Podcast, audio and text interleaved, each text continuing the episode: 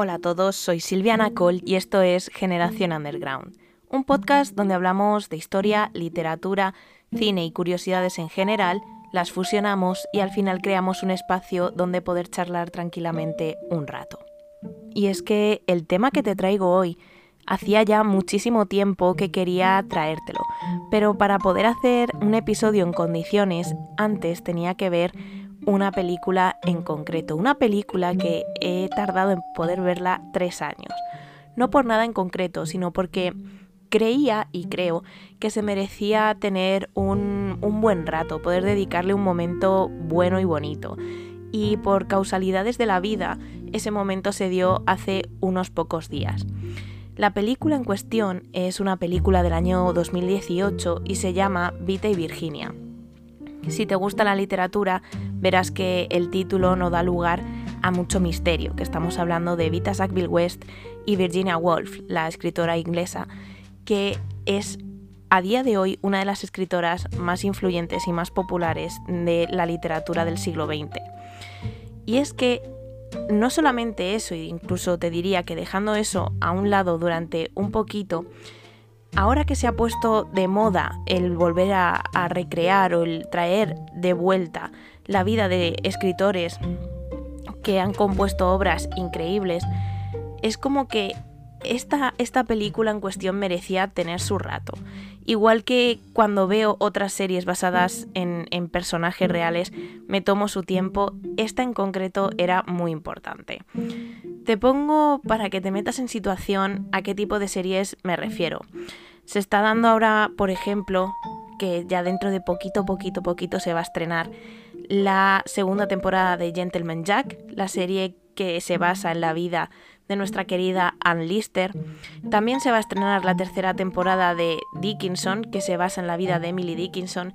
Y son series que, gracias a ellas en parte, muchas personas o algunas generaciones más nuevas están haciendo migas con una literatura que perfectamente podríamos decir, entre comillas, por supuesto, que está pasada de moda, porque sí que es cierto que parece que últimamente las generaciones más jóvenes, em, la literatura del siglo XIX, del siglo de, de, finales del siglo XVIII, del siglo XIX, como que se les hace bola, ¿no? Que es como en plan de, uff, esa literatura es muy antigua, es muy aburrida, la encasillamos y de ahí no salimos, ¿no? Y se nos olvida que realmente fueron personas que obviamente en su tiempo y a su modo vivieron una vida increíble. O sea, si nos ponemos realmente en situación, vivieron una vida increíble. Y eso es precisamente lo que pasa con Virginia Woolf y por ende con Vita Sackville West, ¿no? Vivieron una vida un poco particular, un poco inesperada o que al menos nosotros no veríamos o no pensaríamos que unas personas que vivieron a principios del, siglo XX pudieran haber vivido esa serie de cosas, inclusive haber sido como el motor o al menos los primeros engranajes de la maquinaria que es hoy el feminismo o el movimiento LGTB. El caso es que la relación de Vita y Virginia siempre me ha traído un montón pero tengo muy claro el porqué y es que Orlando es una de las obras que más me gustan de Virginia Woolf y estoy muy convencida de que es uno de mis libros favoritos de toda la literatura. Pero a eso iremos un poquito más tarde. En relación a la película, sí que quería comentarte que en muchas ocasiones se han realizado películas y series que tienen que ver con la vida de Virginia Woolf, en concreto con la relación que tuvo con Vita Sackville West. Y siempre, al menos yo lo he percibido así, se ha querido dar o se ha dado una imagen un poco como oscura, como una, una relación muy traumática, una relación muy perturbadora que contrasta mucho con la propia opinión de tanto de Virginia como de Vita y sobre todo de Orlando. Por suerte, esta película sí que fue ese soplo de aire fresco y la verdad es que me alegré muchísimo porque era uno de mis miedos al verla. Pensaba, que no sea por favor otra más, que no sea por favor otra más, y no lo es. Es una película que además te recomiendo bastante porque aporta mucha luz y sobre todo porque es muy inclusiva tanto con temas LGTB como con la salud mental. Y antes de meternos en el meollo de la cuestión, sí que te quiero presentar a Virginia Woolf, pero a la Virginia Woolf de verdad, a la que había detrás de la señora Dalloway. Virginia ha sido, es y será una de las escritoras más influyentes del siglo XX con una literatura precursora, tanto en el feminismo como en el amor lésbico. Pero he de decir que esto no fue solo causa y consecuencia de sus propias vivencias, sino que también el hecho de pertenecer al grupo de Bloomsbury afectó de forma directa a sus escritos, ya que era una forma muy diferente de ver el mundo en general, el mundo del arte, de los sentimientos, de la cultura. Para hacernos una idea, podríamos comparar en cierta manera el grupo de Bloomsbury con nuestros amigos de la generación Beat.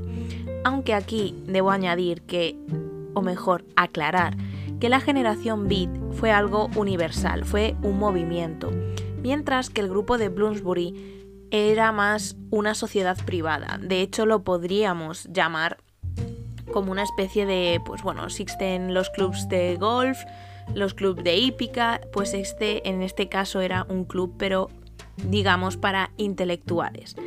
Y he de decir que sí, que era para gente, mm, por decirlo de alguna manera, para gente de la burguesía o para gente que viniera recomendada por alguien de la burguesía, es decir, no cualquiera podía pertenecer al grupo de Bloomsbury.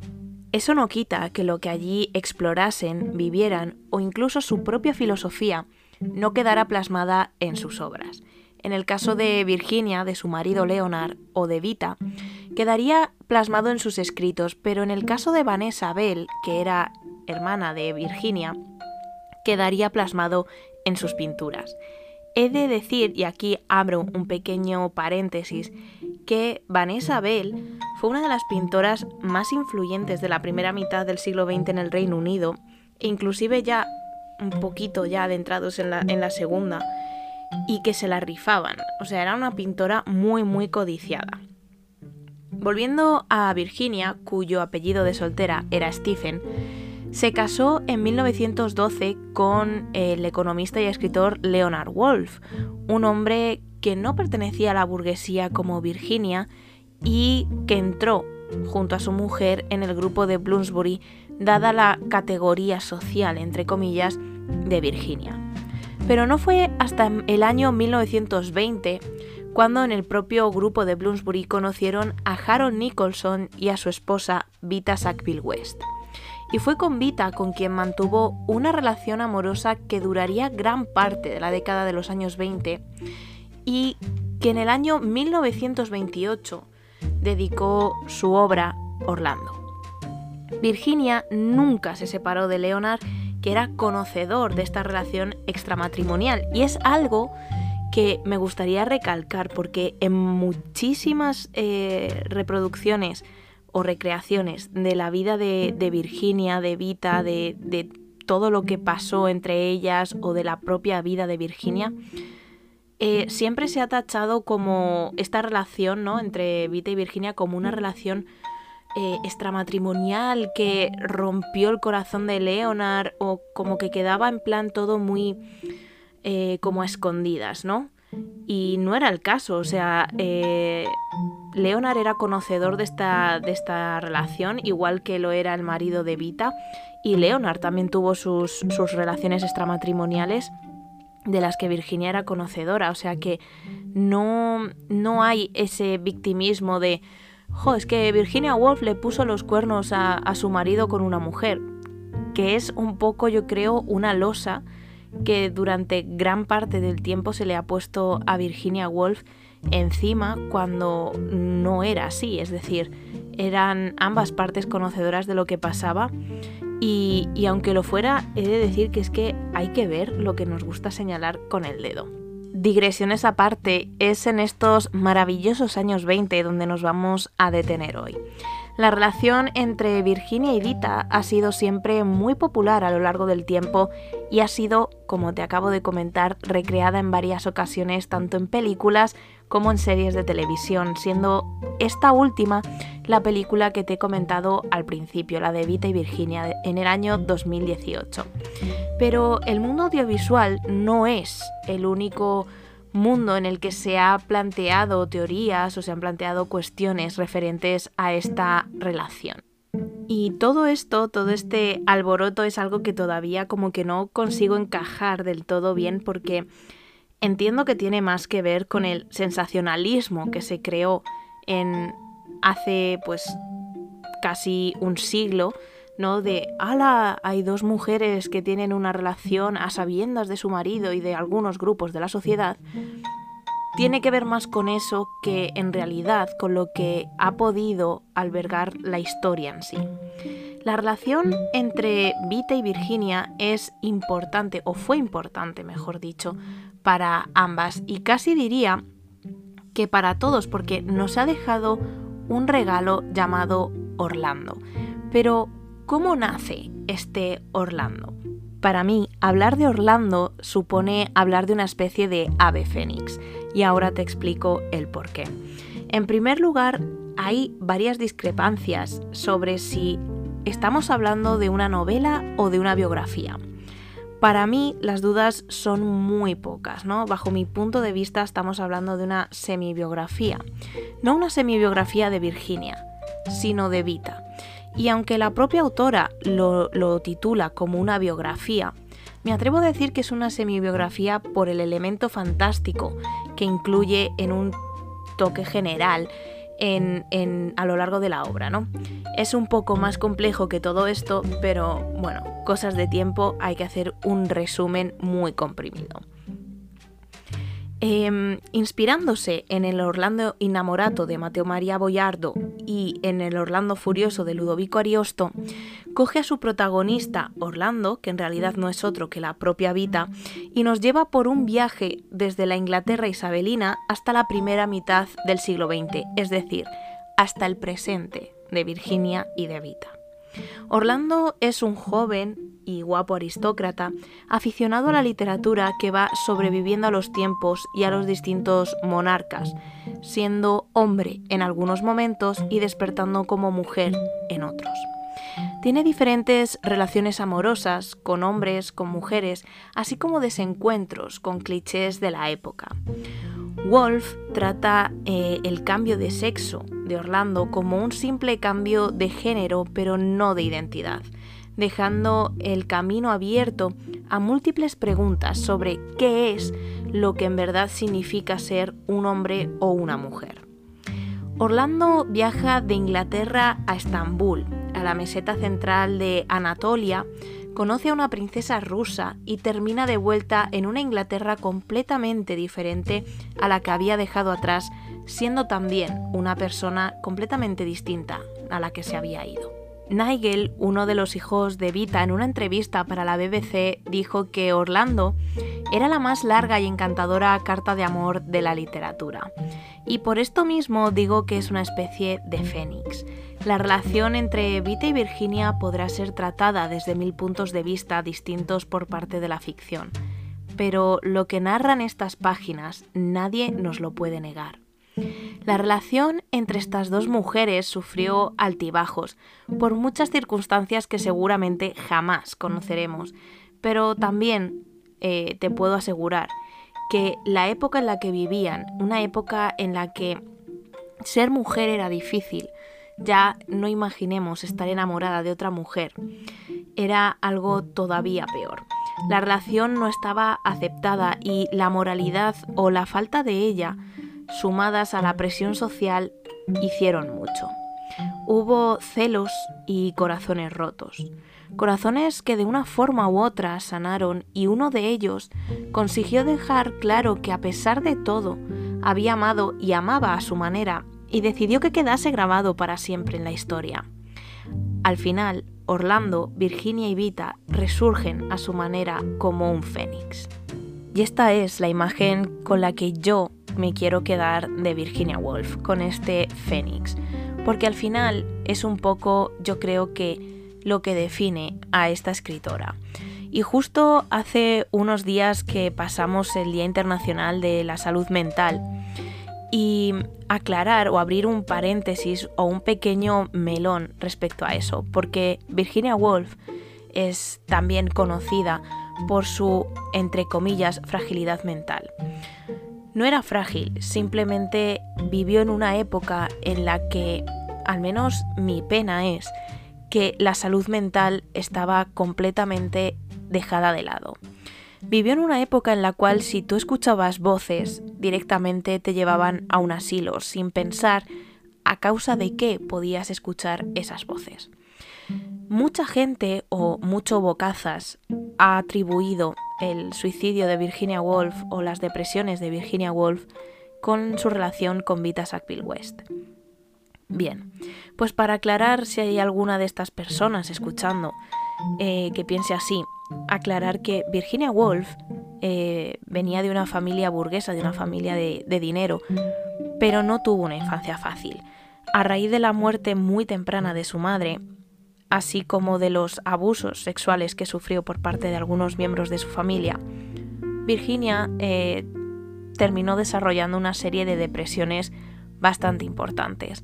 Unas depresiones que en aquel momento tampoco eran tratadas como pueden ser tratadas ahora.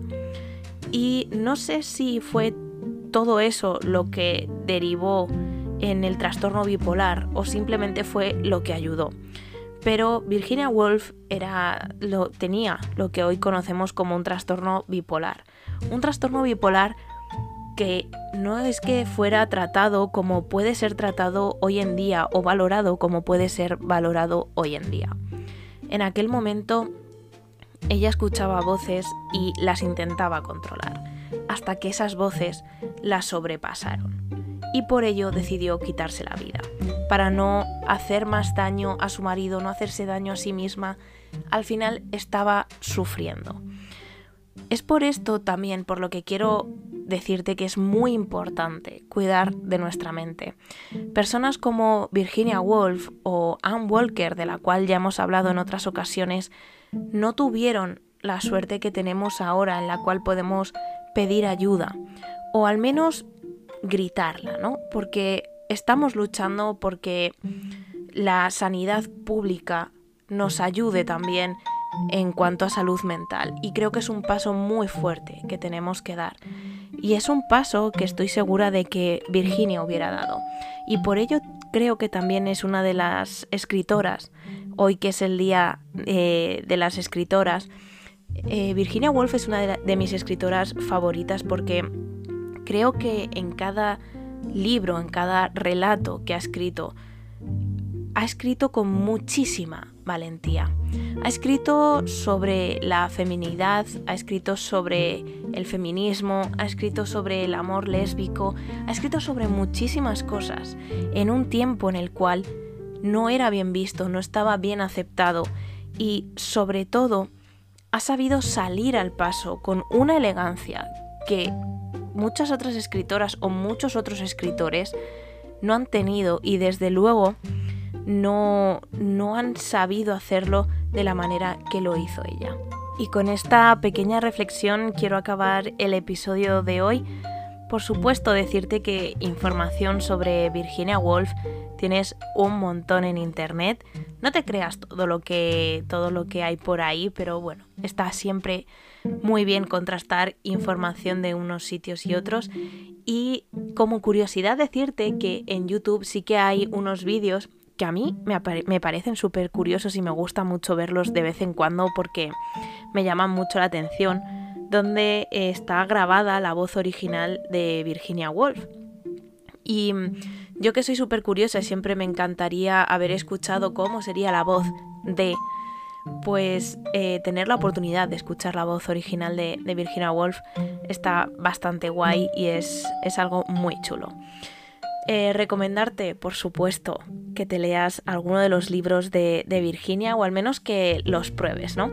Te recomiendo a la señora Dalloway, Alfaro y el lector común como un ensayo que es un gusto por supuestísimo que te recomiendo que te leas el libro de Orlando, ya que es una de las cartas de amor más largas y más bonitas de la historia que, tenemos actualmente. ¿Qué decirte? Si quieres ver la película de Vita y Virginia, mm, te la recomiendo también, año 2018, creo que es la mejor que se ha hecho, sí que tienes otras ficciones previas, pero bueno, yo creo que esta de Vita y Virginia es la mejor hasta el momento y es la que es la que te recomiendo. Con esto terminamos por hoy. Muchísimas gracias por estar ahí un día más. Espero que tengas muy buena semana y nos vemos el próximo día con un nuevo episodio. Un abrazo.